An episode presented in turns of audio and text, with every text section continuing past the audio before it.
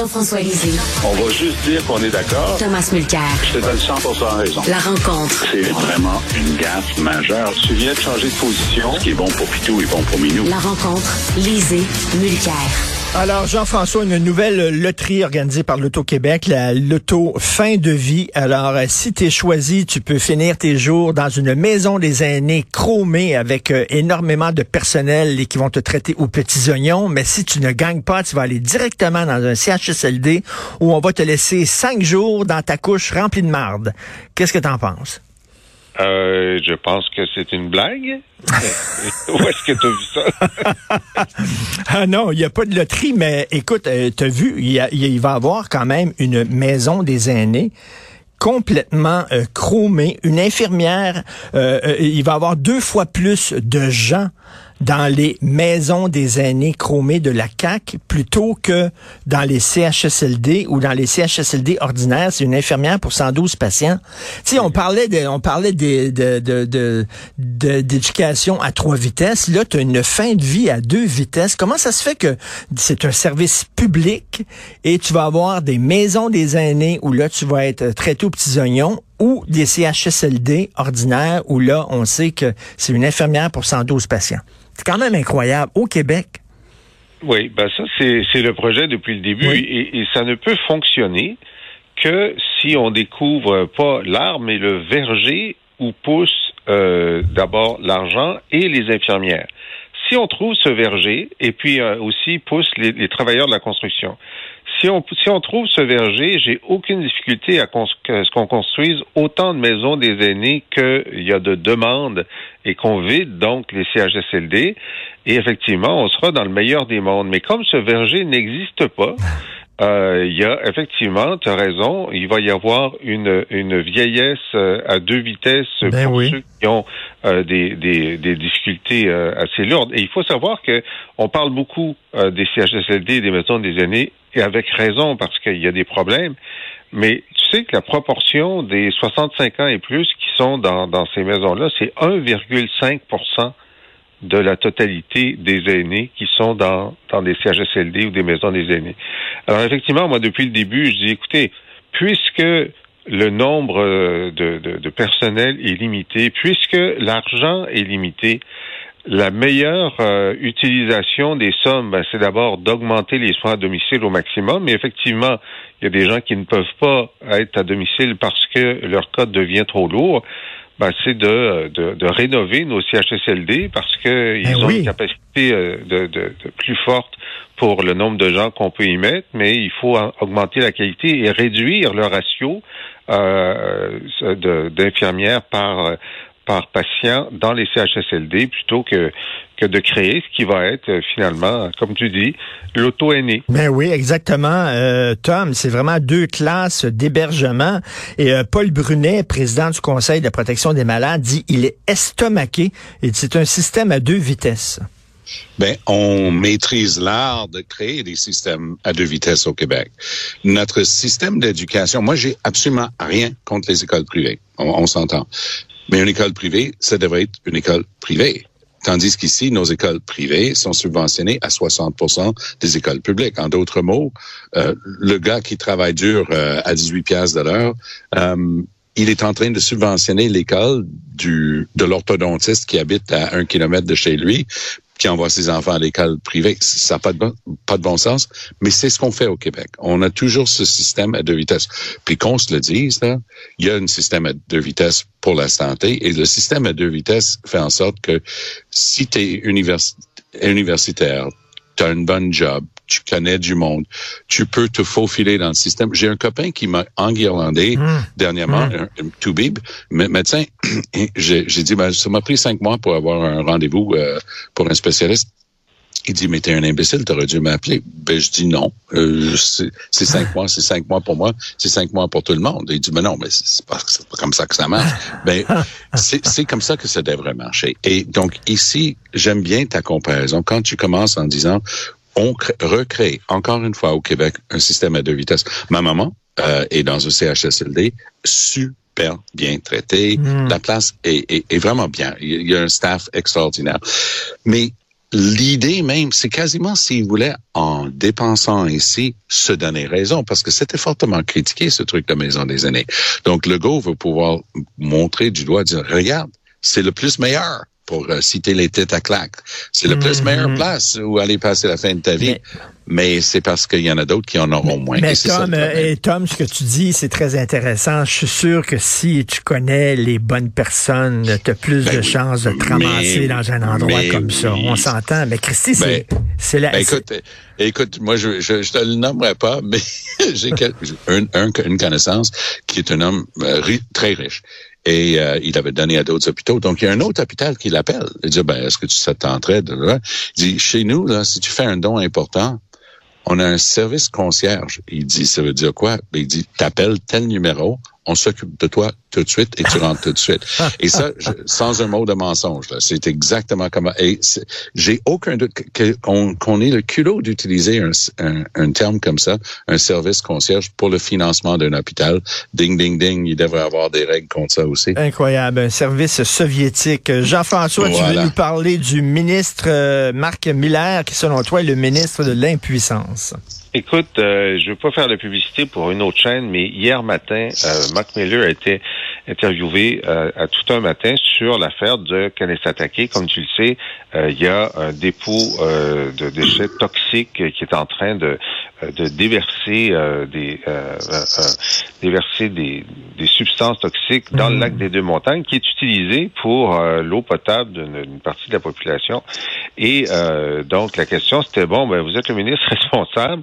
Euh, que- quand est-ce que ça va être réglé? Ben là, il dit, là, je peux pas vous dire que ça va être réglé euh, dans, dans un délai dé- euh, raisonnable. Il dit, comment ça? Ben, c'est parce que c'est très compliqué. Vous savez, il faut, euh, euh, euh, faut rencontrer le conseil de bande, puis il y a des gens qui sont euh, quand même assez euh, à couteau tiré, etc.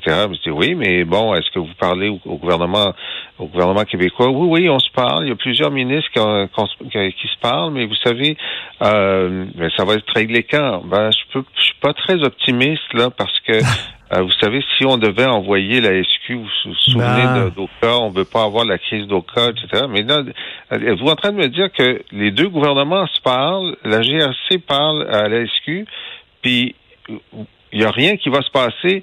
Ben, j'aimerais vous dire autre chose là, mais euh, ça va être long. Ça va être long, vous savez. Euh, c'est pas la seule communauté euh, dans laquelle ça existe. Là, l'intervieweur dit, mais vous, vous êtes conscient que c'est une zone de non-droit? Ben, vous savez, des fois au centre-ville de Montréal, c'est une zone de non-droit aussi. Oui. Ben voyons. Non, non, j'ai entendu l'entrevue. C'est mot à Ben, mot ce voyons. que Jean-François est en train de dire.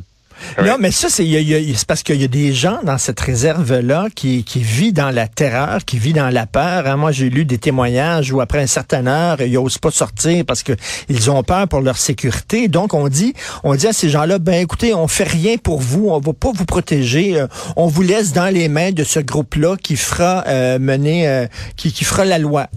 Oui, Dans- dans et, et on se, faut remonter il y a presque 20 ans pour euh, se souvenir du, de la fois qu'ils ont essayé de prendre des peacekeepers de d'autres communautés pour aller là-bas pour essayer d'amener justement un peu d'ordre. Qu'est-ce qui s'est passé? On a brûlé le poste de police, on a brûlé la maison d'une des personnes en question qui ne peut plus retourner, on a saccagé euh, les voitures. Non, non, c'était pas drôle. Puis quand on dit un lieu de non de non-droit, c'est exactement ça. Mais ce qui était fascinant, et, et je le vis beaucoup avec les libéraux fédéraux de ce temps-ci, euh, c'est les panneaux. Hein? Euh, Mais est-ce que vous êtes responsable? C'est les, les, les, les Autochtones, c'est d'abord et avant tout de responsabilité fédérale. Oh, vous savez, hein? Hein, il faut, faut pas dire ça, hein, parce que le Québec, la sûreté du Québec, c'est pas juste nous, hein, pas nous, hein. Et, et, et c'est la première fois que j'entends ça. Puis moi, je veux quand même prendre la peine d'ajouter que je considère Mark Miller comme un très bon ministre. C'est un gars habile. Il est bon en anglais, bon en français. C'est un, un bright là qui travaille le fond de ses dossiers. Mais c'est exactement ce que Jean-François vient de décrire. Tu décodes la panique totale, mais on est en train de parler de déversement toxique directement dans un milieu fragile écologiquement, mais c'est c'est l'eau. c'est tu as remarqué que le lac des deux montagnes et tout ça, ça vient vers Montréal, hein? et c'est l'eau, de robinet des gens euh, qui, qui tirent leur eau et leurs us- usines de filtration de la rivière des Mille-Îles et ainsi de suite. C'est, un C'est tout est la même eau qui est en train de couler et c'est archi dangereux ce qui est en Ben train oui. d'être déversé. Alors, en termes de, qu'est-ce qui est le plus important dans les jobs du gouvernement que s'occuper de la santé des gens? À rien. C'est, top of the list, OK? Alors, comment que- ça se fait qu'on se tourne les pouces et qu'on fout à rien? Mais il y a un, il y a un truc à identifier avec les libéraux. Ils sont en mode préélectoral. Si vous voulez rigoler un petit peu, ça s'invente pas ce que je vais dire là, mais allez dans la Gazette d'aujourd'hui. Alors, vous allez voir un article par David Johnston. Non, pas le même qui mardi, parce que quand on revient mardi, on va être en train de parler de ses recommandations. David Johnston, euh, l'ancien responsable de la page éditoriale de The Gazette et qui a travaillé comme représentant au Québec pour le commissaire aux langues officielles. Il signe un papier aujourd'hui, puis allez voir là, je l'invente pas. Et- parce que le- la communauté anglophone est bien fâchée avec les libéraux à cause de la loi C13. Et Anna Gainey, qui proche de Trudeau, qui se présente comme candidate libérale pour remplacer Garneau dans NDG Westmount, elle sent la soupe chaude parce que les gens rouspètent beaucoup autour de ça. Ils vont rester à la maison et où ils vont voter pour d'autres, pour bon nombre d'entre eux autres. Elle va gagner pareil, on s'entend. Mais euh, quand même, ils ont pris la peine d'écrire un truc. Écoute, ça doit être, ça doit être mille mots ce truc-là. Il écrit un truc où il dit C13, arrête de blâmer Trudeau pour C13, c'est la faute de Aaron O'Toole. Hmm. Ça s'invente pas, là. Aaron O'Toole n'est jamais devenu premier ministre du Québec. O'Toole était allé voir Legault et il avait dit, ben, moi, je suis ouvert à appliquer la loi 101, ce qui, a- ce qui avait plein de bon sens, dans les compagnies de juridiction fédérale. Moi, moi-même, j'avais présenté une loi dans ce sens-là quand j'étais à Ottawa. Il n'y avait pas de problème avec ça. Mais il y a des détails là-dedans, l'application, la charte des droits, et ainsi de suite. Ça, ça frustre beaucoup. Et voilà que crois-le ou non, ben, c'est transparent, c'est un effort des, des libéraux pour que les gens arrêtent de blâmer Trudeau. Mais c'est tellement absurde de dire que c'est Aaron O'Toole, un qui est jamais devenu premier ministre, deux Ben a oui. été évincé comme chef des conservateurs, et trois qui a quitté la politique. Le gars a écrit ça aujourd'hui. et ça, c'est là où on est rendu avec les libéraux. On envoie un bon porte-parole comme Mark Miller pour dire, hey, Kanesatake, Ben oui. depuis quand, depuis quand les autochtones, c'est la responsabilité d'Ottawa euh, depuis la Confédération, Mark? Ben T'sais, oui. euh, Mais Jean-François, c'est incroyable de dire oui, mais dans, dans le centre-ville de Montréal aussi, c'est une zone de non-droit. Voyons donc, la police peut intervenir dans le centre-ville Ben, de exact. Montréal. Ouais. Exact. La police peut intervenir. Puis si on a des raisons de penser qu'il y a un criminel, on va aller l'arrêter. Puis on peut bloquer une rue, puis on peut faire tout ce qu'on veut au centre-ville de Montréal. Alors, ça montrait la faiblesse de son argument. Tu sais, il y a 1300 personnes à, à Kanesatake. Euh, pendant une période de 10 ans, ça a coûté 4 millions par année à la SQ. Euh, de, de, de patrouiller. Maintenant, ils patrouillent plus. Puis c'est certain, là, c'est pas c'est pas compliqué. Il y a euh, donc une minorité qui prend en otage une majorité. Euh, ça va prendre une épreuve de force. Ben oui, ça va prendre une épreuve de force. Et mais mais mais ce n'est pas ce n'est pas envisageable pour le gouvernement fédéral d'organiser une épreuve de force. C'est pas envisageable. C'est comme ça va rester une zone de non-droit, puis la majorité va être terrorisée par la minorité pendant l'avenir prévisible. Puis là, tu dis, mais, mais, mais, c'est, je veux dire, pour qui travaillez-vous exactement? Ben oui. Non, non, c'est vraiment hallucinant.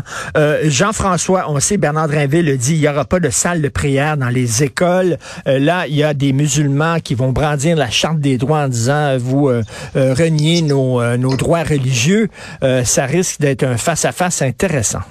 Ben, moi, je pense depuis le premier jour que le Conseil des musulmans va gagner. Il va gagner parce que c'est pas écrit dans la loi euh, 21 que euh, les, euh, la prière est interdite euh, dans les écoles et qu'il ne peut pas avoir de lieu de prière ou de recueillement. Et je suis certain qu'un juge, euh, un juge fédéral de la Cour supérieure va donner raison dans l'état actuel du droit euh, au Conseil des musulmans. Euh, là, le, le gouvernement québécois va vouloir dire, ben là, le changement législatif qui a eu lieu, c'est que la loi sur la laïcité a modifié la charte québécoise des droits pour faire en sorte que la laïcité soit un principe directeur. Donc, les juges devraient interpréter ça comme ça. Mais tu sais, on l'a déjà testé sur la loi 21.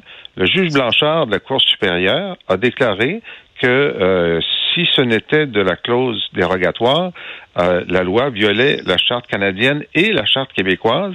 Et à aucun moment dans son jugement, il ne tient compte de la modification qui a été faite à la charte québécoise pour dire que Hmm. la laïcité était un, un principe directeur. Donc, il a fait semblant que ça n'existait pas. Alors, écoute, soit le gouvernement Legault veut interdire la prière dans les écoles, puis dans ce cas-là, il faut qu'il modifie la loi 21 qui, elle, est protégée par la clause dérogatoire, soit ils vont perdre en cours. C'est aussi simple que ça. Euh, Tom, Je qu'est-ce que tu en penses? Je, je pense qu'il y a un filon vrai de- dans l'analyse de, de Jean-François. J'ajouterais ceci comme avocat qui a préparé et plaidé beaucoup de ces causes-là. Euh, ce qui se passe dans un cas comme celui-ci, c'est qu'on regarde le contexte. Le contexte est une réaction, tu sais, quand on tape sur ton genou puis le pied se lève, là, euh, c'est un réflexe gouvernemental à une crise ponctuelle. C'était la maximisation du soudain. Il arrive quelque chose, on réagit. Et comme c'est Bernard Drainville, c'est presque certain que c'est voué à l'échec. Donc, il, a réagi à quelque chose. La preuve serait très facile à faire que c'était pas une, un grand principe pour, pour citer Jean-François, tu de, de, de laïcité, puis on dit que c'est pour ça qu'on change tout ça. C'était, on est dans la merde politiquement, on va agir, on va changer quelque chose. Donc, pour moi, ça, ça fait faire partie de l'analyse d'un juge. Mais je veux revenir sur le- la question de fond, la Cour suprême et tout ça. Il y a eu une décision récente de la Cour suprême qui m'a étonné, mais qui marque vraiment un changement. Puis il n'y a pas une Cour suprême qui est perpétuelle et pérenne. Il y a la Cour suprême qui est là en ce moment. Puis la Cour suprême de Richard Wagner et la, Cour suprême que j'ai vue dans ma vie, ça fait 50 ans que j'ai commencé mon droit à McGill, dans ma vie, qui se penche le plus en faveur des provinces, ou du moins qui est le plus équilibré. La, fameuse tour de Pise là, que, que citait le chef, euh, ben je vais te dire que la tour de Pise vient de se redresser. Ça, c'était le cas du Québec qui a dit non, on permettrait pas aux gens de pousser quatre plans de potes chez eux. Bon, pourquoi c'est important? Ben, parce que c'était dans la, loi fédérale et c'était une exemption pour le code criminel qui est d'ex- de juridiction exclusive d'Ottawa. Tu vois pas que unanimement, la Cour suprême a dit non, non, non, non. La santé, ça relève des provinces. Québec en fait une question de santé, puis ils peuvent avoir cette exemption-là et dire qu'ils veulent pas que les gens poussent le pot chez eux au Québec. Moi, j'étais très surpris. Et, et comme je dis, c'était unanime.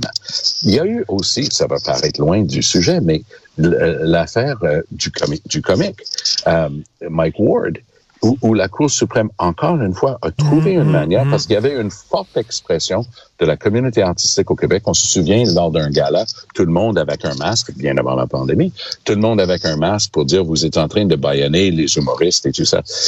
C'est une Cour suprême qui a une sensibilité à l'égard de ces questions-là que j'ai jamais vue. Tout ça pour dire ceci. Les gens qui, dans la communauté, que je connais, les communautés, je, les côtoie, je travaille avec eux depuis des décennies, ils sont tous persuadés, tout ce que tu as à faire, c'est d'amener ça, la loi 21, la loi 96, la- la- l'utilisation préalable de la clause 900 à la Cour suprême, puis ils vont casser ça en petits morceaux.